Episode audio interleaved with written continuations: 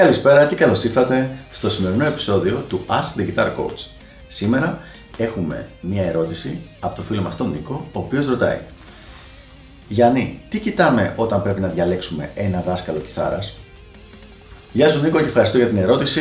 Από τις πολύ πολύ ωραίες ερωτήσεις και πιστεύω ότι αν ακούσεις προσεκτικά θα βοηθήσει και εσένα και πολλά άλλα παιδιά. Υπάρχουν έξι συγκεκριμένα πράγματα τα οποία πρέπει να κοιτάξεις πριν διαλέξεις ένα δάσκαλο για να σε βοηθήσει στο να φτάσεις τους κιθαριστικούς και μουσικούς σου στόχους. Νούμερο ένα. Ο άνθρωπος αυτός πρέπει να είναι εκπαιδευμένος, δάσκαλος, καθηγητής, coach, όπως θες πες το. Τι δεν πρέπει να είναι? Δεν πρέπει να είναι αποτυχημένος γονοπίδης rockstar, ο οποίος δεν τα πήγε καλά στη μουσική και λέει «Αχ, τι θα κάνω τώρα με την κιθαρούλα, θα κάνω μαθηματάκια σε παιδάκια». Δυστυχώς, πάρα πολλοί κόσμος, εκατοντάδες παιδιά, αν όχι χιλιάδες στην Ελλάδα μόνο, έχουν χαντακωθεί από τέτοιες περιπτώσεις. Από ανθρώπους οι οποίοι δεν ξέρανε το παραμικρό για τη διαδικασία της εκμάθησης και τον τρόπο να δείξουν πράγματα και απλά, επειδή ήταν μια εύκολη λύση, αρχίσαν να κάνουν μαθηματάκια και να καίνε κόσμο. Οπότε, προσπάθησε να αποφύγεις τέτοιες καταστάσεις. Πώς θα τις αποφύγεις, θα πούμε παρακάτω, αλλά έχει το μυαλό σου, γιατί αυτό είναι το πιο σημαντικό πράγμα. Είναι αυτό δηλαδή που μπορεί να κάνει όλη τη διαφορά. Δεύτερο πράγμα, η, αυτό που λέγανε οι παλιοί υπεργαμινέστο, δηλαδή διπλώματα, μπορεί να έχει σπουδάσει σε κάποιο δίο, να έχει σπουδάσει σε κάποιο πανεπιστήμιο, να έχει κάνει τα διπλώματα του αρ τζι τι, οτιδήποτε αυτά τα πράγματα, αλλά όποια από αυτά και να έχει κάνει, φυσικά και υπάρχουν καλύτερα και χειρότερα, αλλά όποια από αυτά και να έχει κάνει δείχνει μια σοβαρότητα και μια δομημένη σπουδή την οποία έχει ακολουθήσει. Αυξάνει πάρα πολύ τις πιθανότητες να μπορεί να σου μεταδώσει και σένα τις γνώσεις που χρειάζεται με έναν δομημένο και στρωτό τρόπο.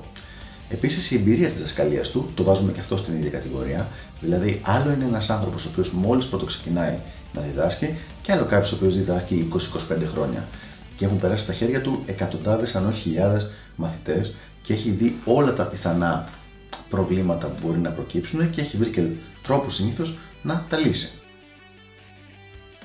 Τρίτο χαρακτηριστικό, το οποίο πρέπει οπωσδήποτε να κοιτάξεις, είναι οι μαθητές τους οποίους έχει βγάλει αυτός ο καθηγητής.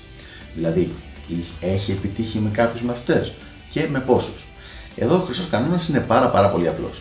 Όταν βλέπεις έναν καθηγητή να έχει έναν καλό μαθητή και να προμοτάρει μόνο αυτό το μαθητή του, σημαίνει ότι απλά ήταν πολύ ταλαντούχος ο μαθητής. Όταν βλέπεις όμως έναν καθηγητή να έχει πέντε, δέκα, δεκαπέντε μαθητές οι οποίοι να έχουν φτάσει σε ένα πολύ υψηλό επίπεδο και να είναι επιτυχημένοι στην κιθάρα και στην καριέρα τους, τότε είναι ταλαντούχος και καλός ο καθηγητής.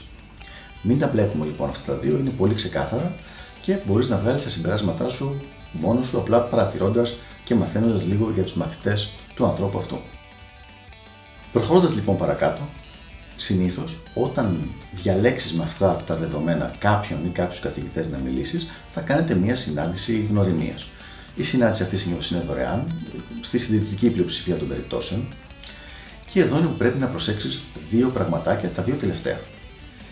Πρώτα απ' όλα, να ασχοληθεί με τους δικούς σου προσωπικούς στόχους. Δηλαδή, αν εσύ θες να παίζεις hard rock, απλά hard rock κομματάκια με μια μπάντα για να διασκεδάζεις στο στυλ αυτό που σου αρέσει, κλασικό rock, deep purple, οτιδήποτε τέτοιο, μην αφήσεις κανένα να σου λέει ότι όχι, πρέπει να μάθεις τέτοια καλά shredding και να γίνεις ο επόμενος Vinnie Moore ή ο επόμενος Vinnie Moore και όλα αυτά τα πράγματα. Οι στόχοι είναι δικοί σου, εσύ θα βάλεις τους στόχους. Αν ο καθηγητής δεν τους σέβεται, τους στόχους σου, δεν είναι για σένα. Βέβαια, εδώ θέλει μια μικρή προσοχή, θα κάνω μια μικρή παρένθεση. Άπαξ έχετε βάλει τους στόχους, η διαδικασία που θα ακολουθήσετε είναι δουλειά του καθηγητή. Αυτός ξέρει πώς να σε πάει στο στόχο. Αλλά το ποιος θα είναι ο στόχος είναι δικό σου θέμα. Τελευταίο λοιπόν, αλλά και αυτό πολύ σημαντικό, είναι το να μπορείτε να συνεννοηθείτε. Δηλαδή, όταν σου μιλάει να τον καταλαβαίνεις, να έχεις την άνεση να του κάνεις οποιαδήποτε ερώτηση θέλεις και να μπορεί να στην απαντήσει με έναν τρόπο που να την καταλαβαίνεις.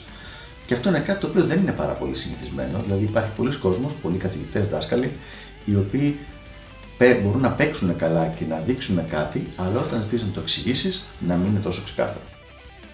Αυτά λοιπόν είναι τα κριτήρια με τα οποία διαλέγεις τον καθηγητή, ο οποίος θα σε βοηθήσει να βελτιωθείς στην κιθάρα και στη μουσική γενικότερα.